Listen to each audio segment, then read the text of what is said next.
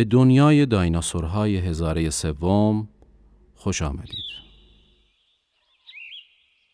اینجا استودیو گردشگر و این مقدمه شاهپر.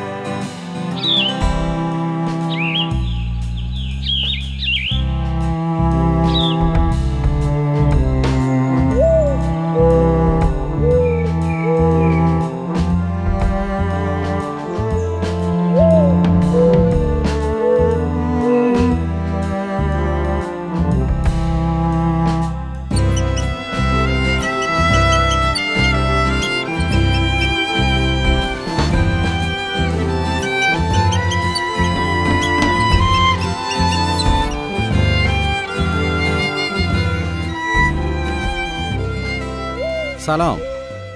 من امیر به نمایندگی بچه های استودیو گردشگر میزبان شما و واقعا هیجان زدم از اینکه اینجام و قرار کنار هم در یک سفر ای به دنیای زیبا و شگفتانگیز پرنده ها شیرجه بزنیم.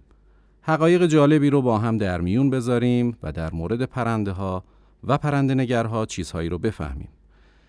اینکه تفاوت گونه های مختلف چیه درباره نحوه تغذیهشون صحبت کنیم. چطور لانه سازی می‌کنن جفتیابی و مهاجرتشون چجوریه و خلاصه همه جزئیات پرندگان و هر آنچه که یک آموزنده کنجکاو دوست داره یاد بگیریم.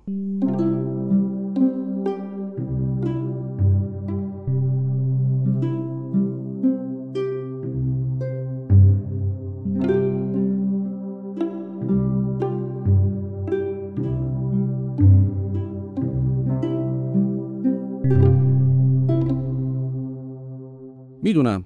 الان تعجب کردین که شاهپر چیه و چرا ما این اسم رو انتخاب کردیم. شاهپر یک کلمه فارسی برای پرهای پرواز پرنده هاست که در بال یا دم پرنده ها پیدا میشه که قرار در قسمت های بعدی بیشتر باهاش آشنا بشیم.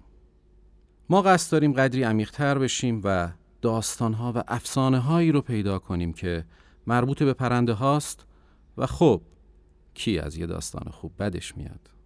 ما همچنین قصد داریم روی ناشناخته های طبیعت ایران متمرکز بشیم و من می‌تونم بهتون اطمینان بدم که از وسعت و تنوع اکوسیستم هایی که در کشورمون ایران پیدا میشه متحیر میشید. طبیعت ایران تنها خلاصه در شمال کشور یا مناطق سرسبز نیست. بله درست شنیدید حتما باید اینو می‌گفتم و نمی‌تونستم پیش خودم نگهش دارم.